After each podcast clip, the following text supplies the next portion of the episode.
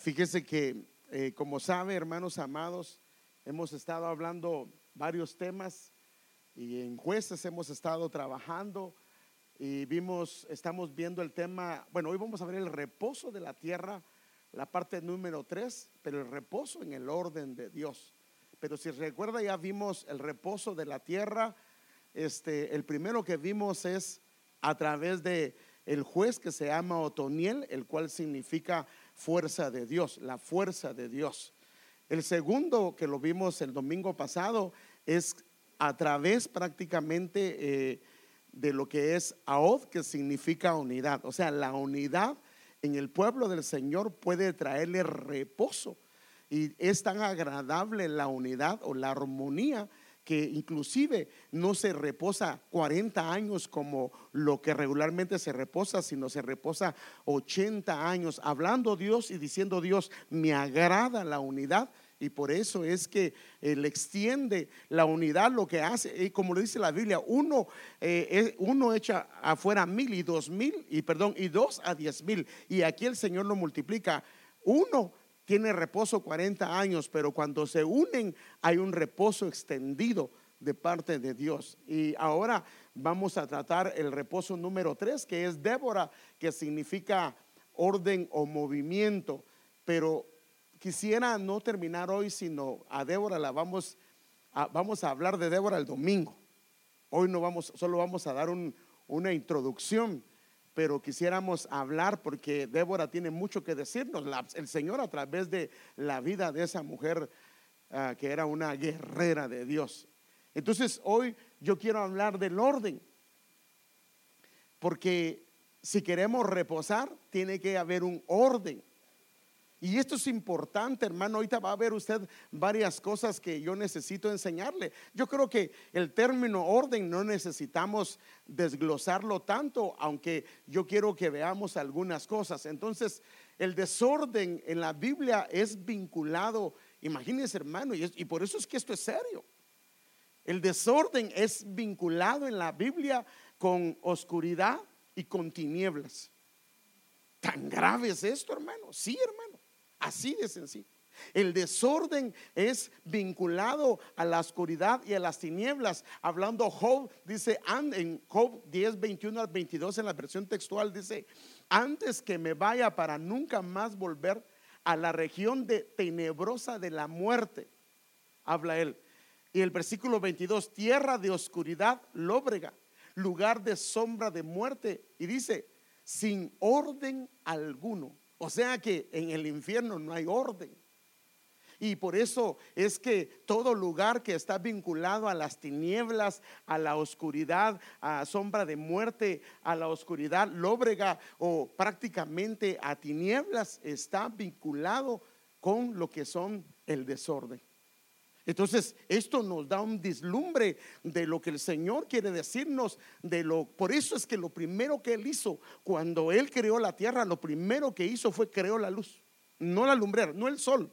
El sol vino después, sino fue la luz. Porque la única manera como Dios empieza, siempre empieza con luz. Porque las tinieblas, en las tinieblas no puede haber orden, en las tinieblas no puede haber construcción, en las tinieblas no puede haber restauración. Por eso es que eh, tinieblas es sinónimo de desorden. El desorden lo vemos prácticamente desde el inicio. Y usted sabe que en Génesis 1.2, en la versión Reina Valera actualizada, dice, y la tierra estaba sin orden, pero como estaba sin orden, entonces aquí nos dice qué fue, cuáles eran las consecuencias de estar sin, en, desorden. Dice, como estaba en desorden, estaba qué? Vacía. Mire qué tremendo, hermano. O sea que el orden puede vaciar las cosas buenas que hay en nosotros. Perdón, el desorden. Y el orden, acomodarlas y ordenarlas. Entonces, como estaba sin orden, la tierra estaba vacía. Y había, entonces, en consecuencia que estaba vacía, entonces había tinieblas. Mire, hermano, la Biblia lo dice también con el espíritu inmundo. Cuando sale, ¿qué dice? La casa queda vacía, se va y regresa. Y si la encuentra, ¿cómo la encuentra? Ordenada, pero ¿qué? Vacía. Si la encuentra vacía, ¿qué hace?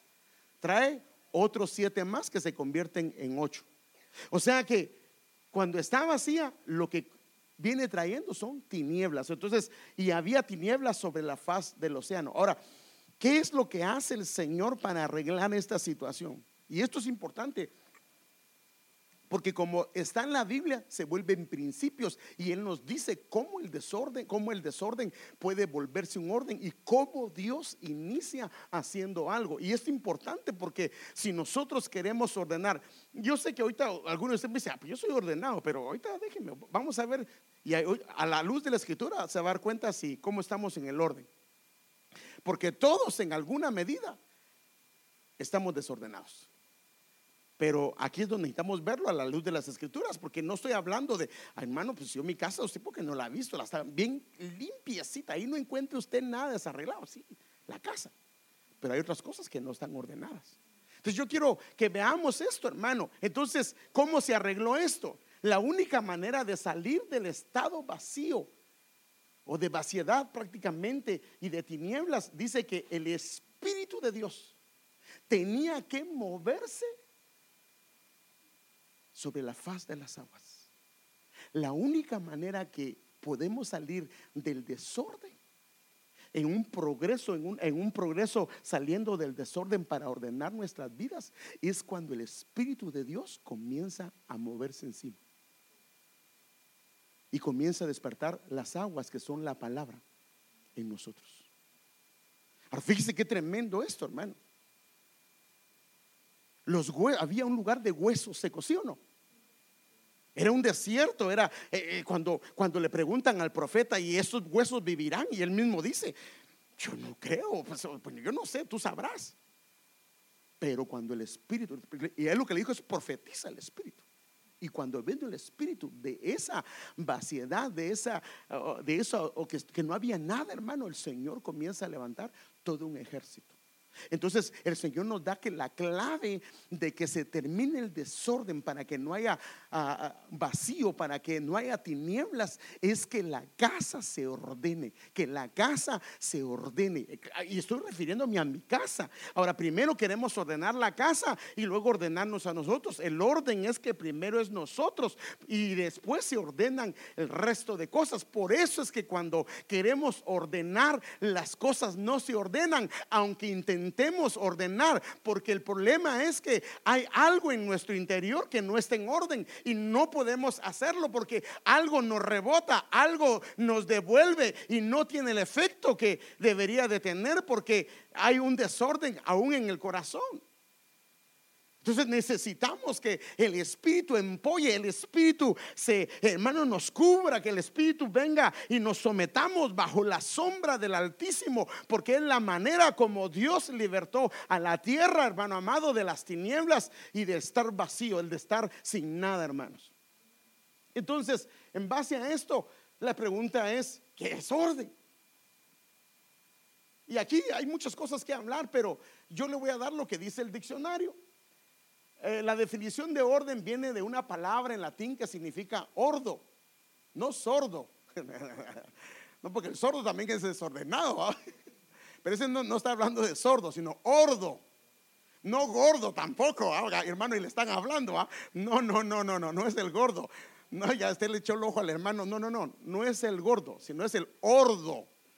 Por favor, para que no, para que no vaya a decir que el pastor estaba señalando a hermanos, ¿verdad? Por favor viene de una palabra latín que se llama, que es ordo, es la colocación de las cosas en el lugar correspondiente. La colocación de las cosas en el lugar correspondiente también es la acción. O sea, una es colocar las cosas y otra es la acción de posicionar o colocar las cosas en el sitio que le corresponde a cada uno. Y también es, el término también se utiliza para nombrar a la buena disposición de las cosas entre sí. Por ejemplo, para que la música se pueda oír bonita, tiene que haber orden. ¿Sí sabe eso, verdad? Sabe que hay un ritmo. Mire, por eso me bajaron a mí de la música. Me estoy ministrando hoy, ¿verdad? Estoy sentido, hermano. No, no, no, no, no son bromas. Pues me decían, papá, te adelantás cuando estaba tocando mi guitarra. Mi hermano, ella es la culpable que ya no toque guitarra. No, pero fíjese que me decía, no te adelantes, no te atrases. Pero yo oía bien. Pero como ellos son músicos y trabajaron y se graduaron y estudiaron, ellos sí oyen el desorden. Entonces, toda la música tiene que ir en orden. Porque por eso es que necesitan una persona que dirija la orquesta, porque hay demasiados instrumentos. Y ellos nos dicen, a mí se, yo le voy a hacer un adornito acá. No, no, no, no. Fíjese que ese hombre se da cuenta que alguien no está, porque tiene unos oídos, hermano. Y le dice, no, no, no, no, estás mal. No, no, no, repítelo. Te adelantaste. Eh, increíble, hermano. Entonces, se necesita un orden. O sea, hay un, inclusive, fíjese, pues hay un orden que se necesita en determinados momentos. Por ejemplo, un, un ejército ellos, por eso, ¿cómo le, cómo le llaman cuando están en, fila y cuando están, que ya no, eh, ¿cómo le dicen que cuando están parados y después como que le dicen algo, pues ya, ya se, se ¿ah?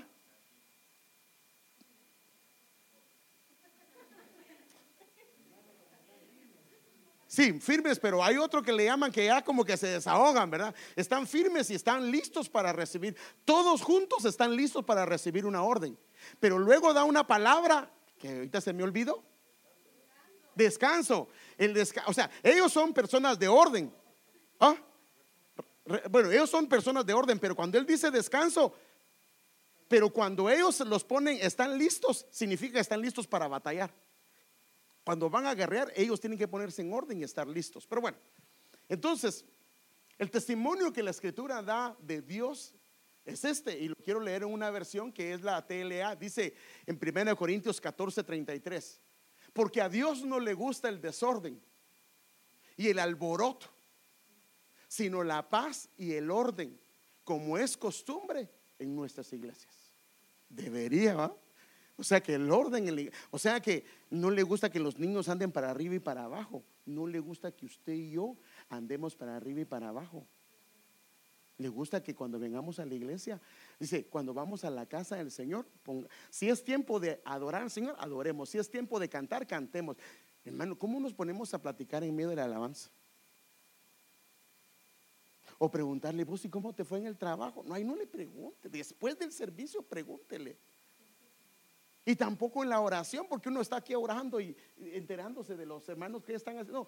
si le dice algo, dígaselo calladito. Entonces todo tiene su lugar, entonces debe haber un orden. Esta otra versión le dice en 1 Corintios 14, 33, a Dios no le agradan los desórdenes ni las irregularidades, le gustan la armonía. Por eso él dice que, eh, que, cuán hermosos, o ¿cómo dice el Salmo 133? ¿Cómo dice? Cuán hermoso es habitar los hermanos juntos en armonía. O ¿qué significa? ¿Qué es armonía? ¿Es que yo canto igual que ella? No, no, no, no. En armonía es que podemos cantar juntos, pero yo no tengo nada en contra de ella, ni ella tiene nada en contra de mí, que podemos compartir. Pero estoy aquí a la par de ella cantando y qué horrible canta Andrea. Hmm, ya se debe haber sido un examen. Aquí como que no le hicieron audición, ¿verdad? Como que le pagó a alguien para que... No, no, hermano. No, no, no. Si no le va a pasar lo que le pasó a aquel que cantaba feo, dice, cantaba feo, hermano. Pero dice que lo bajaron porque cantaba feo. Pero después dice que el Señor le habló, le dijo, ¿por qué ya no canta mi pueblo o, el coro? Pues, pues, si siguen cantando, ahí están. No, porque ya no te escucho. Sé que el Señor era el único que lo escuchaba, el que cantaba mal, pero cantaba con todo su corazón. Bueno, estoy diciendo que tenemos que cantar mal para que el Señor nos escuche. No, no, no, no, no. Sino que debemos de ir. Mire, como no está mi hijo y puedo hablar de él, ¿verdad? ¿Para qué no viene? Pues, o no es culpa mía. Pero mire, hermano, ese es mi muchacho cuando comenzó a cantar, la verdad, no cantaba bien. No cantaba bien. Y uno decía, Padre, ayúdalo. Uno decía, ayúdalo, Señor. ayúdalo, Señor, den misericordia. Pero fíjese que fue fiel, siguiendo cantando. Y los demás que tuvimos misericordia al escucharlo también, ¿verdad? Y entonces, entonces seguimos, uh, seguimos. Y mire, hermano, comenzó a cambiar. Y el, ah, un miércoles pasado, ¿fue el pasado o el antepasado? No, el antepasado. Él dirigió. A mí me sorprendió que haya dirigido. Y Dios lo usó, hermano. Viera cómo lo usó el Señor. O sea que Dios puede cambiar nuestra voz, cambiar todo si hay disposición. Así es de que hay esperanza para nosotros. Amén. O sea, si usted se quiere dedicar a, al ministerio de alabanza, acuda con Andrea y no se preocupe porque usted le dice, no, no, no, si no le puede decir, es que hermano, usted cante mal. No, no, acuérdese que también su hermano comenzó poquito a poquito. Ya, ya, ya, le dio un gancho al hígado y le va a decir, no, no está bien, adelante, mija. No, pero se lo cuento hoy solo para, como un testimonio para la gloria de Dios. No se lo vaya a decir, no le vaya a usted a decir el chisme, mira lo que tu papá, porque a veces solo dicen una parte, pero no dicen todo, ¿verdad?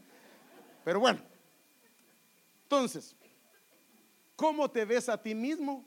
¿Eres ordenado? ¿Eres ordenado? A ver, pregúntele a su hermano que está a la par, ¿eres ordenado, hermano? Pregúntele, pregúntele. No, pero pregúntele con confianza, ¿eres ordenado o eres ordenado?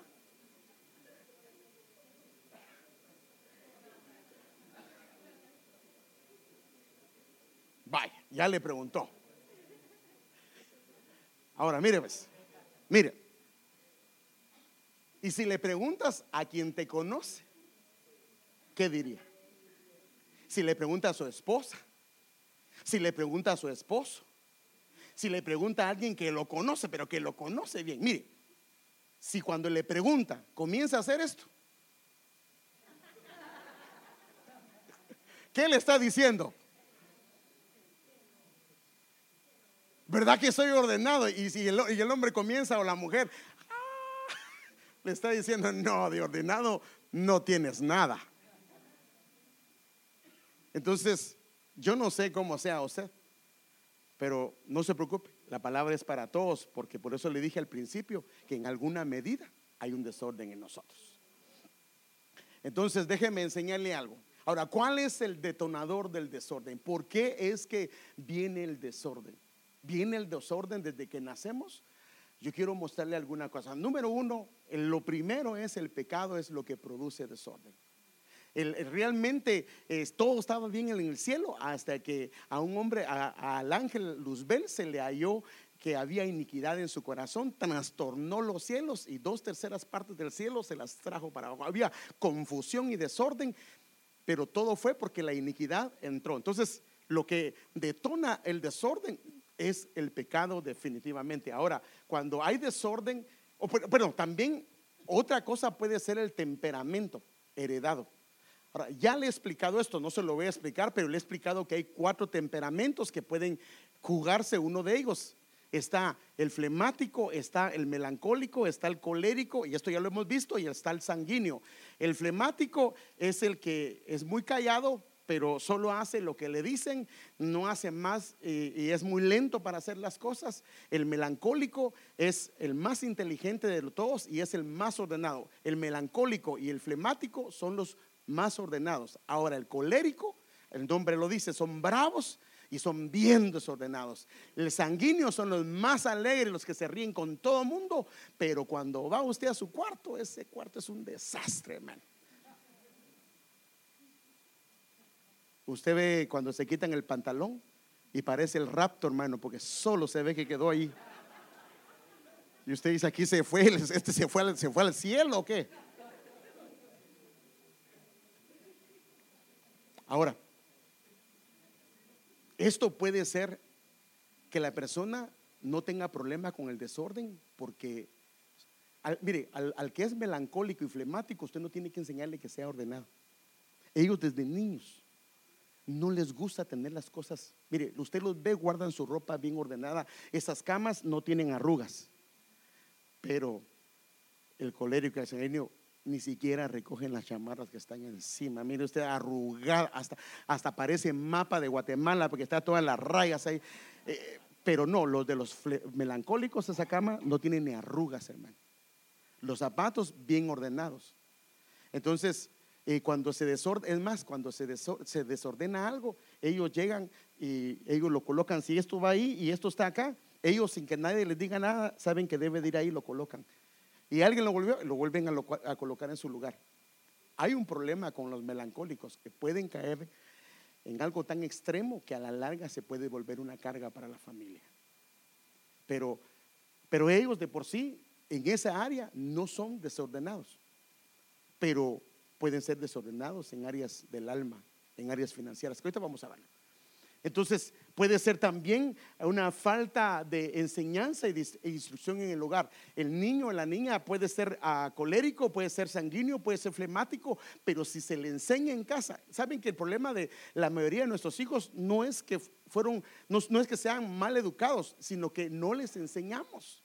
Mire, si la madre le, siempre le recoge sus cosas, le hace todo, ese niño cuando crece, a la mujer, le, o sea que la que se casa con un muchacho así, a la que le tiene que echar la culpa es a la mamá, a la suegra, porque ella fue la que no le enseñó.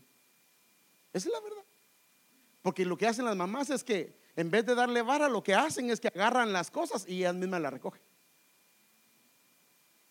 Y el niño ya feliz porque ya encontró la clave, ¿va? Como a mamá no le gusta el desorden, entonces ella misma se encarga de recogerla. Entonces, no, no, no. Pero bueno, entonces en el hogar debe de enseñarse el orden, definitivamente. Este eh, puede ser por descuido y dejadez. Y fíjese, hermano, que em, eh, mire, hermano, es increíble cuánto descuido hay y dejadez. Mire, yo, por favor, yo no estoy haciendo por nada personal. Yo me he subido en carros de ustedes, por favor, no lo estoy. Vive Dios que no es por nada de ustedes, pero hay carros, hermano, que pasa un año sin darle una limpiada, hermano. Ahí hay hamburguesas que tienen seis meses, hermano. Me la puedo comer, dice que llega. No, no, no, pero, pero fíjese, es que es demasiado descuido, hermano. ¿Sí o no? Ahora, a veces, fíjese, pues, yo pienso que no será que a veces hay un problema con el alma. Pero eso lo vamos a ver ahorita. Entonces hay demasiado descuido y dejadez. Hay cosas que no deberíamos tener en desorden y las tenemos en desorden. Eh, puede ser problemas y conflictos también del alma que haya, porque como el problema todo surge del pecado, es posible que haya un desorden. Porque eh, ahora, una persona puede ser melancólica, ser ordenada en algunas cosas, pero en algunas cosas delante de Dios tiene desorden por el pecado que está generando un desorden. Él sabe que no debe ser así, pero hay un pecado, ella sabe, pero hay un pecado que está distorsionando el orden que Dios estableció desde el principio. Entonces, ¿cuáles son los frutos de cuando hay un desorden? Entonces, el primero, eh, déjenme darle un ejemplo. Y no me voy a contestar. ¿Cuántas cosas empezamos y dejamos a medias? Sin ir muy lejos, ¿cuántas veces se ha propuesto leer la Biblia? Y solo lee uno o dos capítulos y al rato se va, se va al otro lado nunca ha leído la Biblia completa. Porque hay mucho desorden. se aburrió de estar leyendo, o sea, porque no hay una, una rutina, se aburrió de estar leyendo lo mismo y se pasa a otro lado. Entonces, ¿cuántas cosas ha empezado? Y fue al gimnasio, pagó, y, y mire, por eso es que esta gente son bandidas, porque usted hace un contrato de un año y dos años, va al gimnasio, paga, y los primeros 15 días lo quieren echar del gimnasio porque no le da lugar a nadie. Después de 15 días, ah. o sea, hacemos muchas cosas, pero las dejamos a medias. ¿Cuántas cosas la esposa nos ha dicho que le hagamos y no le, no le hacemos? Entonces, hay muchas cosas que empezamos, pero que las dejamos. Hay a veces desorden que no nos alcanza el tiempo. Mírenme, ¿por qué no leyó su Biblia? ¿Por qué hoy no viene a la iglesia? No me dio tiempo y no tiene hijos y no trabaja. Y vive en un apartamento chiquito. Habla padre, dirán algunos por ahí. Fíjese, pues, es la falta de orden. Tenemos problemas con organizar el tiempo, de aprovechar el tiempo y entonces no lo aprovechamos bien. Perdemos el tiempo porque hay problemas en el alma, el tiempo en cosas que no deberíamos de perderlo.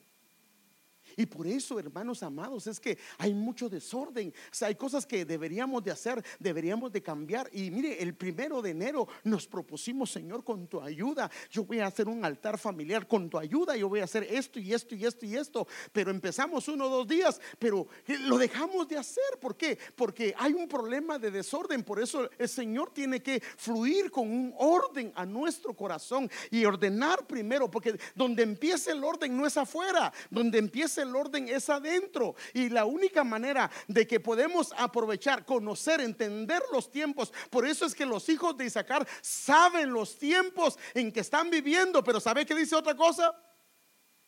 Hermano Alex lo dijo un día. Aparte de que ellos saben los tiempos que están viviendo, ellos también saben qué? Lo que deben de hacer en ese tiempo.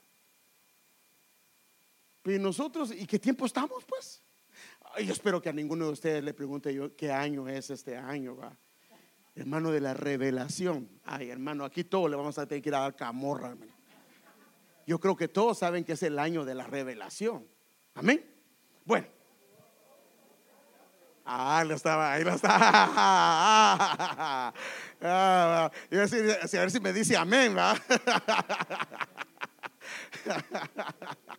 bueno, ah, mira, cuántas metas, propósitos inconclusos cuando hay desorden.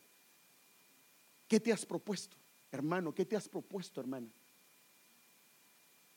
Debemos de... Mire, Dios tiene que darnos perseverancia, hermano, para mantenernos en aquellas cosas que nos hemos propuesto. Tampoco se comprometa. Mire, mire, por ejemplo, si usted se compromete, Señor, yo voy a leer cinco veces la Biblia en un año, está pidiendo demasiado. ¿Sí me entiende? Voy a leer 30 capítulos cada día. También, no, no, empecemos con poquito. voy a orar tres horas diarias, me voy a levantar para que la carne aprenda. Me levanto a las 3 de la mañana. Uno, dos se va a levantar y los demás a las 9. No, y fíjese que inclusive, miren menos, hasta para dormir en el día, porque en el día algunos de ustedes echan su siesta. Ponga reloj. Porque si no pone reloj, pues piensa que son en la noche que está durmiendo y se le va el tiempo.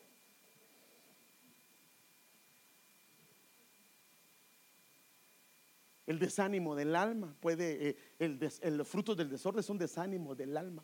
Pues no le gusta cómo están las cosas, no se ve bien, eh, no se siente bien. Y entonces, y, y fíjese hermano que es increíble que cuando, yo no sé a usted si le ha pasado, pero a mí me ha pasado. Cuando usted limpia su carro y lo deja bien bonito, hasta ni ruido le escucha, hermano. Pero cuando ese carro está todo desordenado, hasta usted siente que el timón tiembla. Bueno, tal vez sí porque le hace falta alineación, ¿verdad? Pero, pero, pero fíjese, pues increíble que cuando la casa, mire hermano, no tiene que tener una casa de lujo. No es que yo porque no tengo una casa, hermano, el día que tengo una casa, ese día sí va a estar ordenada. No, hermano, mire, antes nuestras familias vivían, al menos mi familia vivía en una casa que era de tierra, pero todos los días echaban agüita así regada y limpiaban, hermano, y se mantenía en orden la casa. O sea, mire, yo le quiero decir algo. En su casa vive el Señor y Él se pasea. Ahora, ¿cómo le gustaría que se paseara en su cuarto? ¿Cómo le gustaría que se paseara en su casa? Donde diga, Rey, esta es tu casa. Así como le da la bienvenida a cualquier hermano que llega o un familiar. Sabe que va a llegar y lo que hace es que arregla bien su casa. La pone bonita. Entonces dice, el rey va a estar en mi casa. Entonces, Señor, esta casa que esté preciosa y hermosa para ti. Amén.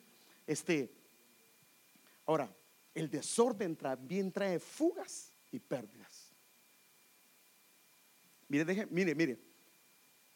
Esto lo voy a hablar el domingo, pero en la en el barbecho del pobre hay mucho pan, pero se pierde. Puede ser por falta de orden. Déjeme explicarle por qué. ¿Cuántas veces nos ha tocado que pagar fees porque no sabíamos que nos iban a cobrar un cheque? Ahora, mire, mire lo que pasa. Le cobró, a veces le cobró la compañía porque usted dice, ya no, yo no quiero venir a, pagar acá. Entonces, ¿sabe qué? Por favor, hágame un retiro automático. Y eso suena bonito, ¿ah? Pero para que eso se dé, usted tiene que ser ordenado. Yo tengo que ser ordenado. Porque si no somos ordenados, vamos a tener problemas de rebotes. ¿En qué aspecto? Que la compañía me retira el dinero, no lo encuentra, el banco se lo paga y el banco feliz porque le cobra a la compañía por no haberle este, tenido el dinero y aparte le cobra el banco. Si, algunos son 35, algunos son 25, total fueron 50 dólares de fees. Y si le rebotaron en, colita, le rebotaron tres cheques. Fácil. Déjeme darle otro ejemplo. Mire, ahorita, gracias al Señor, ya se arregló las licencias. Si a alguien lo paran porque no tiene licencias, hermano, primero el ticket que le van a poner es caro. Le pueden quitar el carro. Pero fíjese, no hay, ahora, ¿hay necesidad de eso? No, tenemos que, antes no había chance de sacar la licencia, pero ahora sí hay. ¿Por qué no sacarla? Otro ejemplo.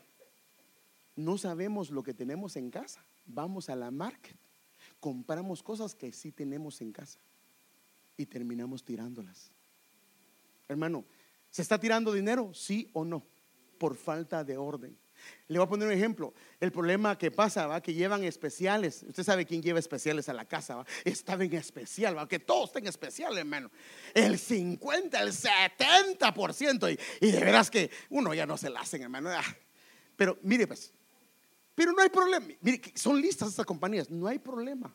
Si no me gusta, lo devuelvo. Pero el problema del ser humano es que es desordenado. No lo devuelve porque no sabe dónde, dónde guardó el recibo. Se arruinó la transmisión. ¿Cada cuánto le toca que poner aceite? Se le echaba aceite a eso, pues hermano. mire, mire, perdemos mucho dinero por falta de orden. Creo que nosotros tenemos que cambiar algunas cosas. Porque se nos está yendo el dinero por otro lado. Por eso le digo, el desorden lo que trae son fugas y pérdidas de dinero que a la larga le van a costar, hermano amado, eh, cosas que le van a... O sea, no es solamente de comprar algo, no es solamente de decir yo compro esto. Cuando va a comprar, revise primero, porque es fácil pagar con la tarjeta, pero no tenía dinero y lo que le van a cobrar fee, agarró un 20% de descuento, le cobran 25 más 25, pagó, terminó pagando un 30% más. Entonces, no, hermano, tenemos que ser ordenados. Usted debería saber, mire, no me va a contestar, ¿cuánto tiene usted en el banco hoy? No sé, hermano. No, no tengo nada, hermano, entonces, ¿cómo va a pagar sus biles? Por lo menos tenemos que tener una idea. No que vamos, pagamos y, ay, Dios verá, Dios me va a proveer, hermano, Dios no va a proveer ese desorden. Tenemos que arreglar eso. Pero bueno, mire, pues, en la Biblia se, se, restablece el orden con maneras de proceder y actuar. Y por eso aquí habla, el orden habla de comandar, de dar órdenes, de posicionarse, de arreglar lo que no está arreglado, de hacer justicia, arreglar aquello que no está arreglado, de decretar, o sea, de ordenar que aquellas cosas se pongan en el lugar que corresponde, de dar estatutos o mandamientos o decretos o determinaciones de ajustar tal o cual cosa, de ser responsable, de... Eh, arreglar lo que tenemos que arreglar. Mire, por ejemplo, tenemos problemas con algún hermano, eso es un desorden. Sabemos que tenemos problema con el hermano. Y la, y la, Biblia que dice, si te acuerdas que tienes un problema con tu hermano, deja ahí tu ofrenda y ve y habla con el hermano. ¿Y qué hacemos? Venimos acá, ah, aunque, aunque estamos ordenados, tenemos limpia la casa, pero tenemos un problema con el hermano. Hay un desorden. Y tenemos que arreglarlo, pero no lo arreglamos. Tenemos que establecer prácticamente o, decir o poner cosas, pero ¿dónde está el génesis del orden?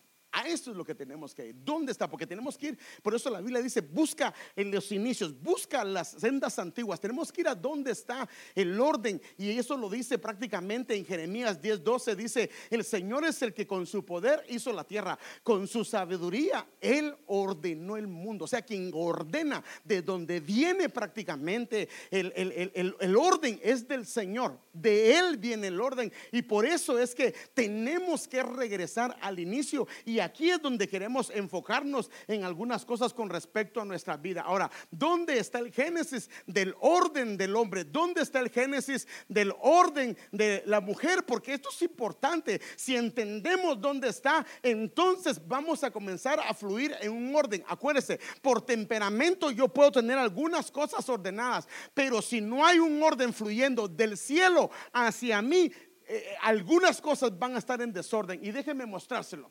Primero, hablando del hogar, ¿qué dice la Biblia con respecto a Cristo? Cristo es que la cabeza del hombre. Ahora, el hombre quiere ser la cabeza de la mujer, pero Cristo no es su cabeza.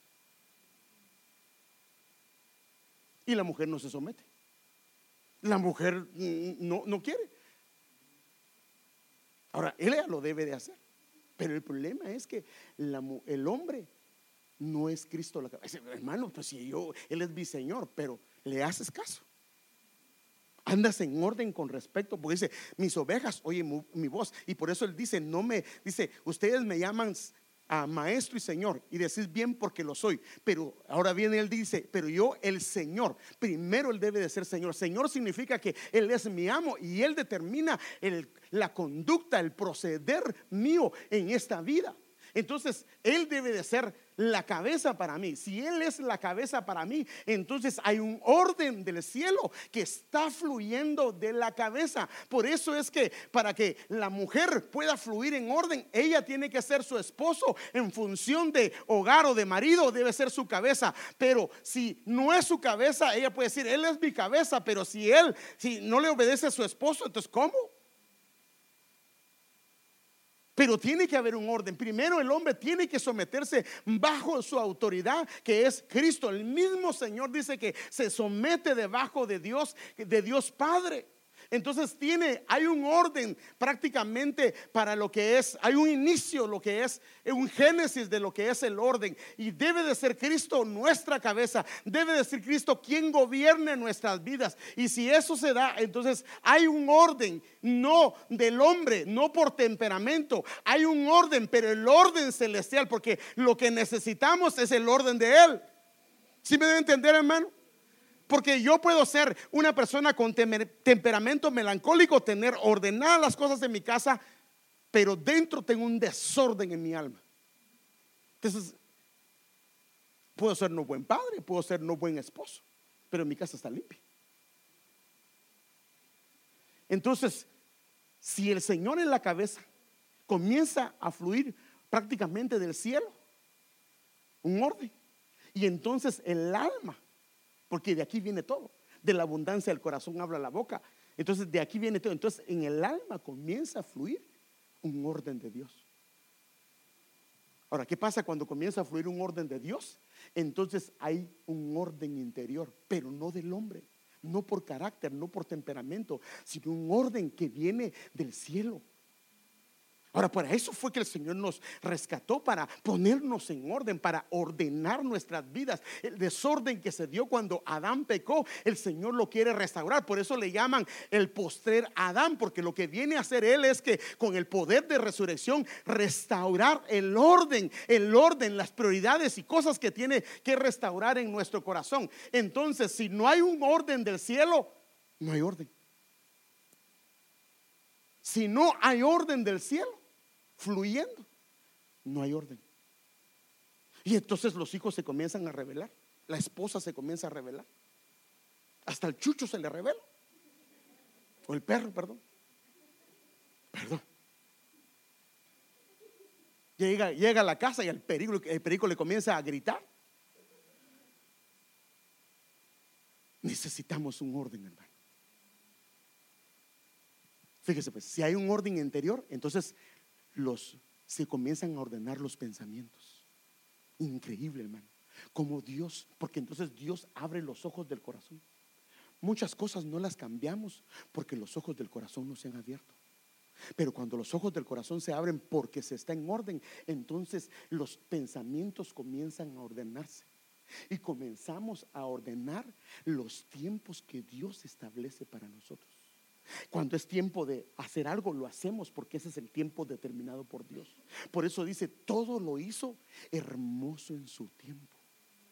Entonces cuando logramos coordinarnos en armonía al tiempo de Dios con lo que Él quiere que hagamos, entonces Dios comienza a fluir de una manera especial. Cuando el alma se ordena, los tiempos se ordenan. Cuando el alma se ordena, entonces comienzan a ordenarse nuestras prioridades. Por eso es que a veces damos prioridades a cosas que no deberían de ser prioridades.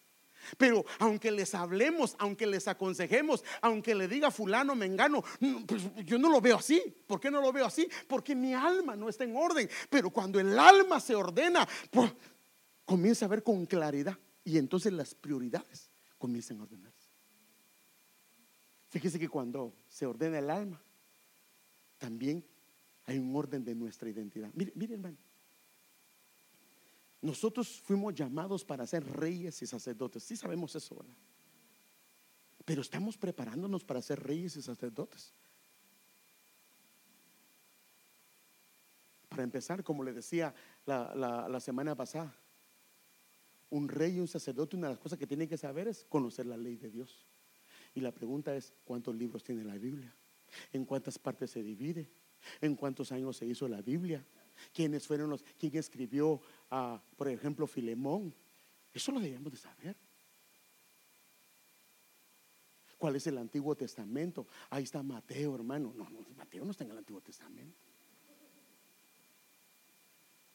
Segunda de Macabeos, yo lo he visto, hermano. Esa es la, la Biblia católica.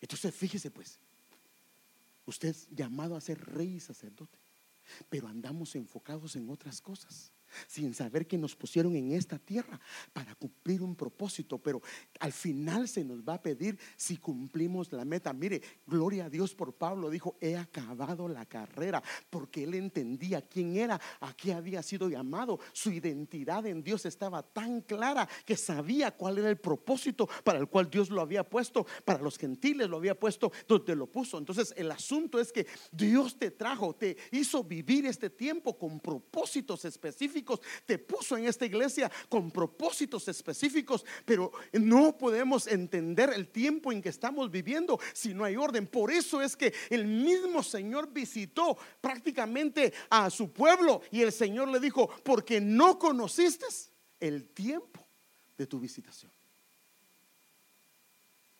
Entonces es importante, hermano, que entendamos la identidad. No fuimos llamados, hermano, solo para en esta vida tener una vida. Fuimos llamados para prepararnos, para tener una eternidad en el Señor. Pero para tener una eternidad lo determinan los años que vas a pasar en esta tierra. Si sabemos que va a haber gente que solo va a ver el reino, pero no va a entrar en el reino. Hay gente que va a entrar en el reino, pero tiene que salir. Y hay gente que va a heredar el reino. Y esto lo determina la vida que llevamos acá. Esto es solamente 50, 60, 100 años. Allá es toda la eternidad. Entonces, sin orden del cielo no hay orden. Entonces, cuando comienza a haber un orden, entonces nosotros a veces queremos ordenar la casa, ordenar muchas cosas sin haber sido ordenados interiormente o estando siendo ordenados internamente. Cuando hay orden, entonces hay un orden que comienza a fluir y la casa, nuestra casa, comienza a fluir en el orden de Dios. Entonces comienzan a fluir las funciones de esposo, de marido, de padre, de hijo, de hija. Comienzan a fluir las prioridades en el hogar, comienzan a fluir el trabajo, lo que cada uno debemos desarrollar dentro de nuestro hogar y por supuesto se comienzan a ordenar las finanzas porque hay prácticamente un orden del cielo, no un orden del hombre, no un orden de la humanidad, no un orden de alguien que quiere hacer las cosas, un orden que desciende de Dios para que en tu espíritu sepas, dice, esto no está bien y lo tengo que poner en su lugar, lo tengo que arreglar. Por eso dice que el que no sabe gobernar su casa, no puede gobernar la iglesia. Ahora, ¿por qué no la puede gobernar? Porque no hay un orden de Dios fluyendo en su vida. Está fuerte eso, ¿verdad? Pero así dice la Biblia. Entonces, si Cristo no es la cabeza, hay desorden en el hogar, hay desorden en los hijos hay desorden en las prioridades, hay desorden en las finanzas, hay desorden de nuestra identidad. Cristo tiene que ser la cabeza. Ese es el inicio del orden de Dios. Por eso le digo, no vamos a ver a Débora, pero queremos verla. Pero aquí empieza, en el Señor. En el Señor empieza el orden. Y por eso digo, no estoy hablando de que tengas bien arreglada tu casa. No, no me estoy refiriendo a eso. Porque hay gente que tiene problemas para el orden, pero dentro de su corazón, porque el temperamento no es el adecuado. O sea, no, es que no sea el adecuado, sino no es un melancólico, un flemático, pero dentro de su corazón hay muchas cosas que Él las ordenó, solo que tiene que batallar con el orden externo. Entonces las decisiones tomadas en desorden pierden el, propósito.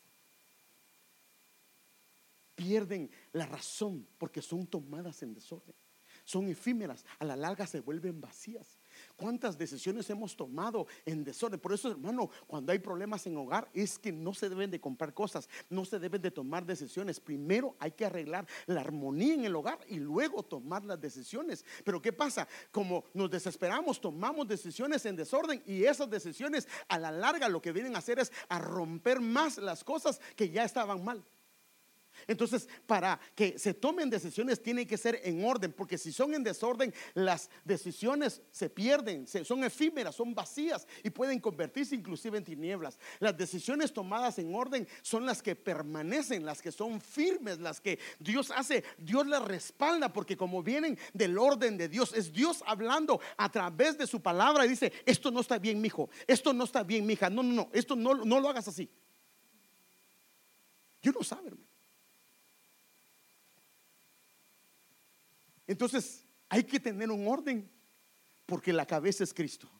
Entonces, esto se convierte en un estado espiritual de orden. ¿Y qué pasa cuando hay un estado espiritual de orden? Entonces viene el reposo de Dios, viene descanso. Porque tú sabes que, pero que, será, es que esto tal vez no era de Dios. Yo lo hice y si me va mal, eso no es reposo. Pero cuando sabes que lo hiciste en el orden de Dios, dice, no, no, no. Yo le pregunté al Señor y el Señor me dijo que lo hiciera hay descanso, no hay angustia, no hay aflicción. Entonces cuando hay reposo, esto nos habilita y nos capacita para qué? Primero, para seguir una orden de Dios. Si el corazón no está ordenado, aunque Dios nos hable, sepamos lo que nos está diciendo, no podemos llevar a cabo la orden. Por eso es que Saúl no tenía su corazón en orden le dieron una orden. Sí sabe, ¿verdad? Le dieron una orden. Fue bien clarito Dios a través de Samuel. Y le digo, tenía la capacidad, el poder de hacerlo. Y lo fue a hacer, pero la orden la hizo como a medias. Y Dios se lo tomó como desobediencia.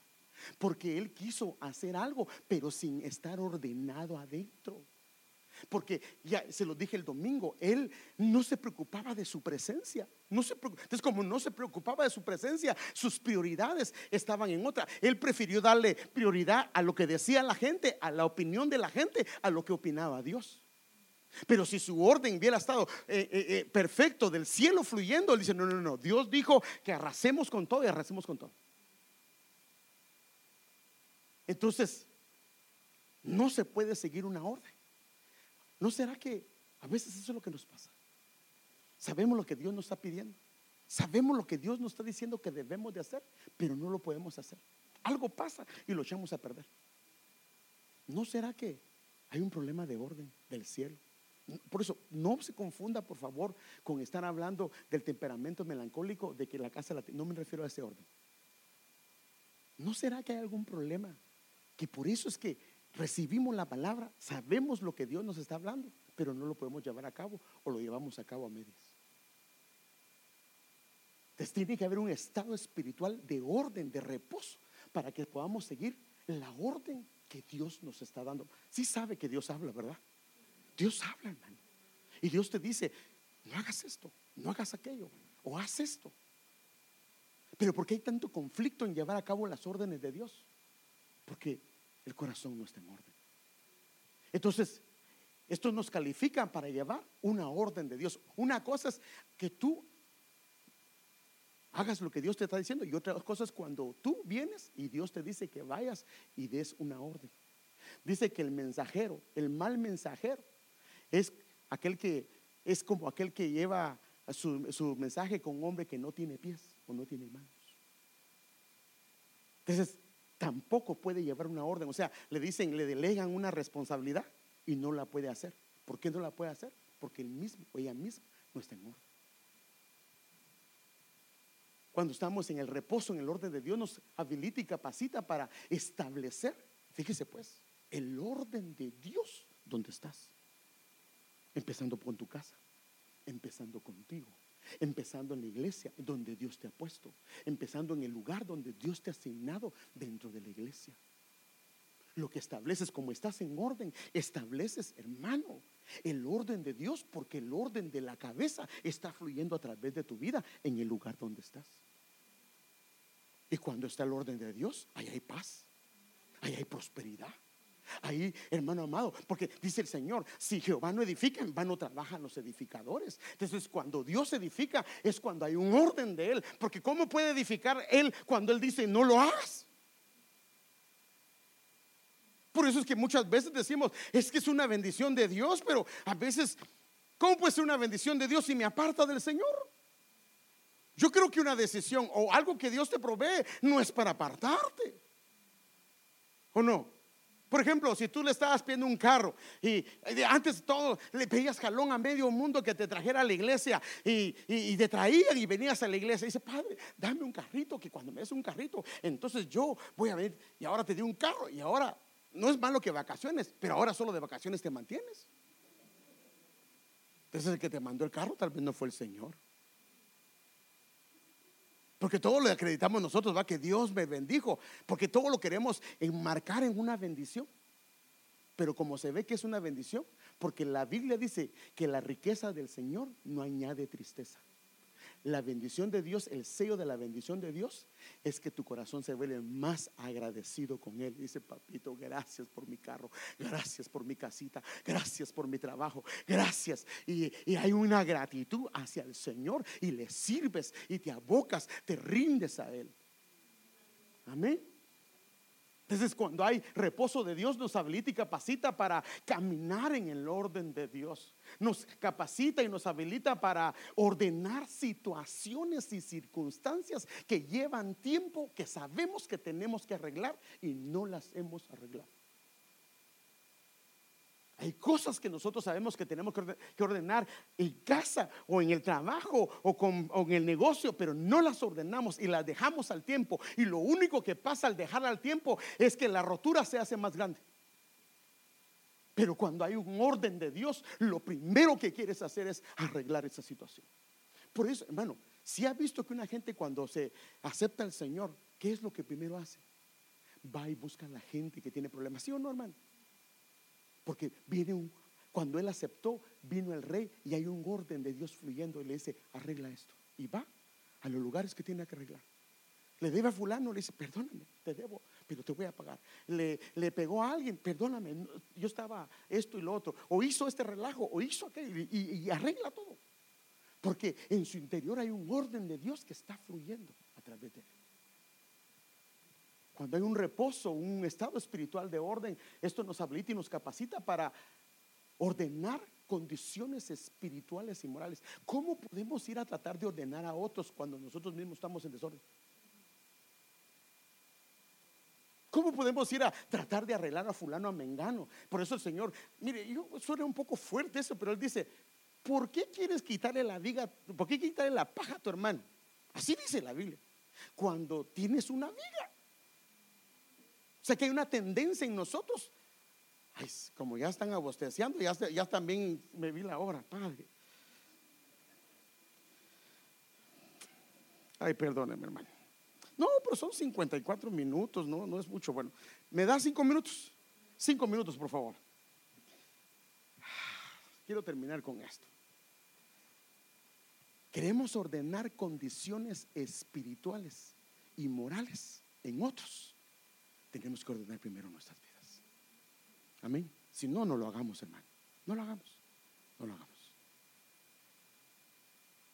Es tan importante el orden que el Señor lo dejó plasmado al darle al hombre la norma de conducta de vida eterna. Quiero enseñarle esto. La cual fue escrita, así dice la Biblia. Mire, toda la Biblia fue inspirada por Dios. Fue inspirada por Dios. Y fueron los hombres las que las pusieron en rollos. Pero solo hay una donde dice que Dios mismo la escribió. Y fueron los diez mandamientos. ¿Sí sabías? Los diez mandamientos son los únicos que Dios con su dedo escribió. Pero lo increíble de esto es que cuando ves los diez mandamientos, realmente para los hebreos no le llaman diez mandamientos, le llaman diez palabras. Los diez mandamientos es los que estaba guardado, era el pacto, por eso habían dos tablas, porque una era para Dios decir, yo tengo un pacto contigo, con la humanidad, y la otra es para que tú sepas que tienes un pacto conmigo, como cuando hace un contrato, le dan una copia para que usted sepa que eh, usted tiene un contrato, hay un convenio entre dos personas. Entonces el contrato aquí era que Dios hizo un contrato, hizo ah, una norma de conducta para toda la humanidad, pero la puso en diez palabras. Por eso es que los judíos no le llaman diez mandamientos, sino le llaman diez palabras, porque el diez habla de orden. Y por eso en la versión textual lo dice así. Y él estuvo ahí con Jehová 40 días y 40 noches sin comer pan ni beber agua. Y escribió sobre las tablas las palabras del pacto. Y le dice las diez palabras. No le dice diez mandamientos. En el original, cuando usted ve el original, dice diez palabras. Porque lo que está diciendo Dios es, aquí te voy a plasmar lo que va a ordenar tu vida. ¿Quieres ordenar tu vida? Mira, y lo primero que empieza es, no tendrás, que dice? Dioses ajenos delante de mí. Entonces los diez mandamientos son las diez palabras que van a establecer un orden. Claro, toda la palabra, pero este es un resumen.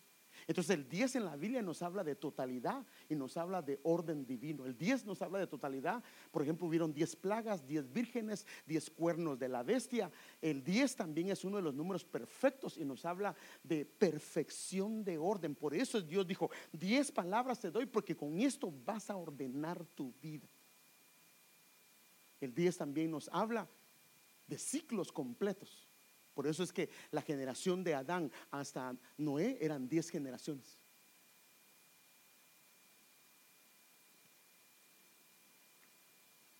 Póngase de pie un momentito. Vamos a dejarlo ahí. Yo quiero el orden divino, hermanos. Porque cuando haces las cosas en el orden divino, esas cosas van a permanecer porque fueron fundadas por Dios mismo, hermano. Nosotros solo somos obreros, pero quien está trabajando a través de nosotros es Dios. Por eso dice que si Jehová, no edifica, porque Él no lo dijo, porque no era el orden de Dios, en vano trabajan los que edifican, así se esfuercen demasiado. Pero para poder hacerlo tenemos que estar en el orden de Dios. Entonces la pregunta aquí es, no me conteste ahorita. ¿Estás en el orden de Dios? ¿Está fluyendo el orden de Cristo en ti? Hermano esposo, hermano padre, ¿tienes el orden de Dios? Está fluyendo, eres tú, Cristo es tu cabeza. Mire, cuando Cristo es la cabeza, créeme lo que le voy a decir, su esposa se va a someter. Tú tienes que decirle, sométete. No, no, no, no. Ella va a reconocer la autoridad de Dios en ti. El lugar que tú tienes en Dios. Si tu esposa no te hace caso para nada, tal vez hay un problema. Que Cristo no es tu cabeza. Eres un creyente, eres un hijo de Dios. Pero tal vez el orden no está fluyendo como debería ser. Tenemos que ponernos en el orden. Nuestra vida de nuestra casa, nuestra familia, nuestro hogar, nuestras finanzas, todo depende del orden de Dios fluyendo en mí. Porque la bendición viene sobre la cabeza y luego baja sobre el resto. Los hijos dependen del orden de Dios, de, de papá. Esposa depende del orden de Dios de papá. La mujer depende del orden de Dios en esposo. Pero nosotros no podemos hacer esto si no estamos fluyendo en el orden de Dios. Por eso es que no me estoy refiriendo, hermano, a ordenar la casa. Esa es parte del orden. Me estoy refiriendo a un orden de arreglar las cosas dentro de nosotros. Aquellas que nosotros sabemos que están mal, que no están bien, pero que las hemos dejado pasar, hemos dejado que el tiempo pase y las circunstancias pasen y no hemos tomado la decisión de arreglarlas, porque nuestro mismo corazón no está en orden. Pero hoy podemos decirle al Señor que nos ayude, que queremos que Él sea nuestra cabeza, que Él sea eh, el orden, hermano. Queremos someternos bajo el orden de Dios para que fluya el orden de Dios. Queremos caminar en el orden de Dios. Queremos establecer el orden de Dios. Queremos llevar el orden de Dios. Queremos, eh, hermano amado, reposar en el orden de Dios. Pero para que eso se dé, necesitamos, hermana, tú que fluya el orden de Dios.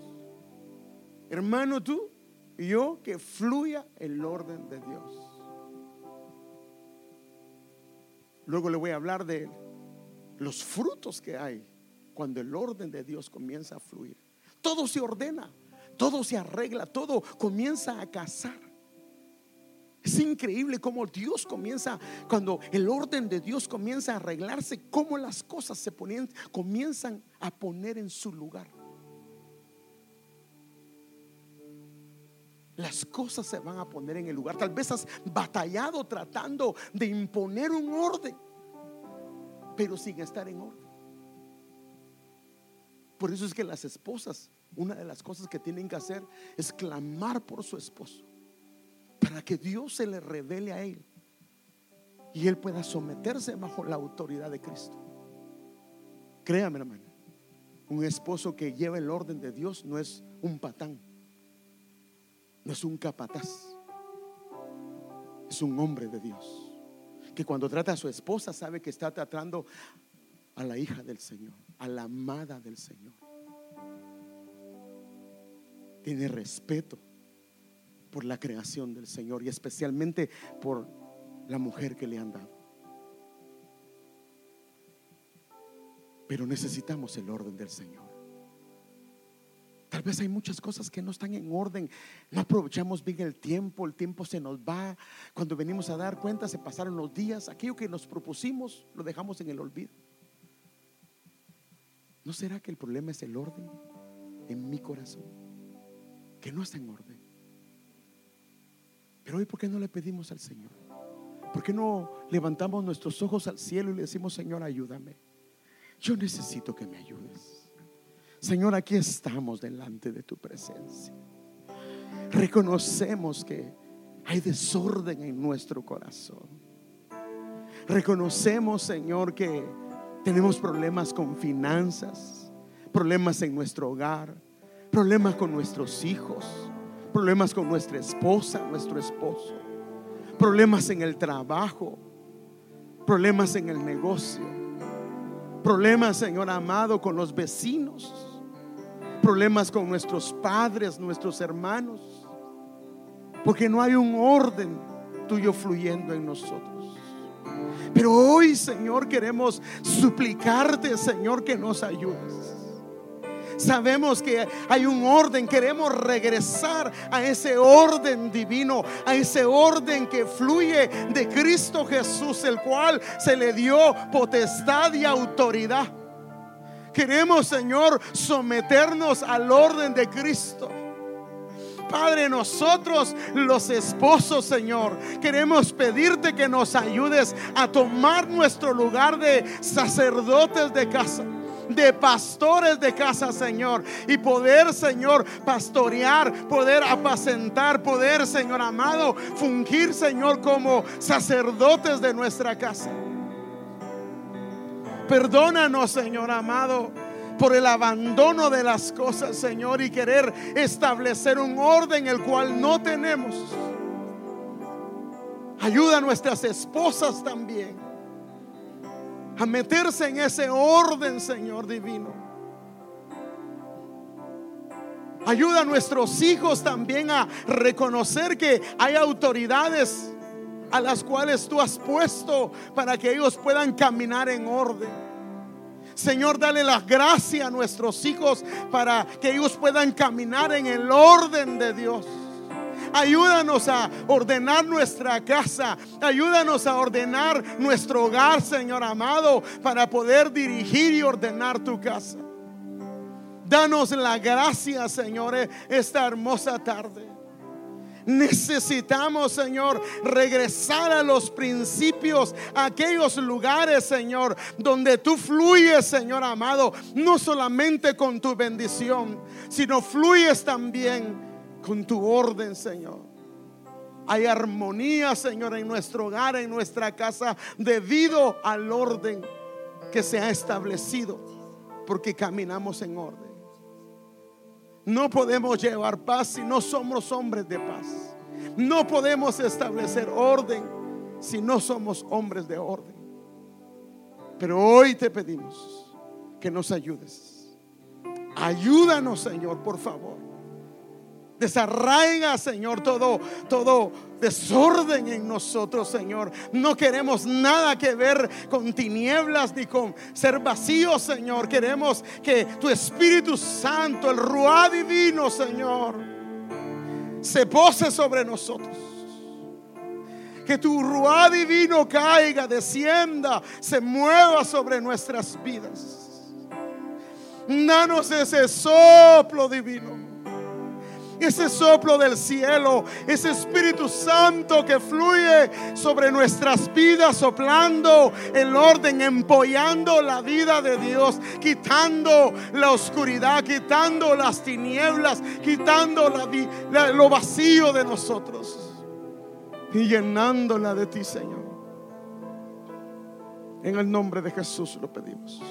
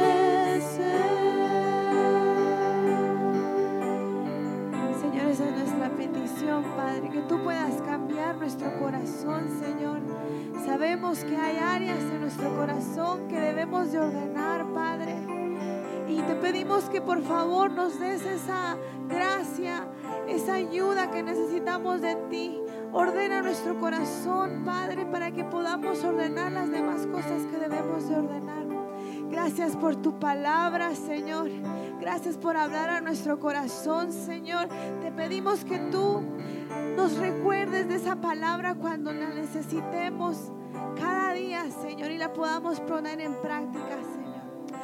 Gracias, Señor. Dile ahí donde tú estás. Gracias, Padre, por hablar a mi corazón. Dame de tu gracia para poder ponerla en práctica. Y gracias por todo. Te lo damos, Señor, en esta noche. Amén.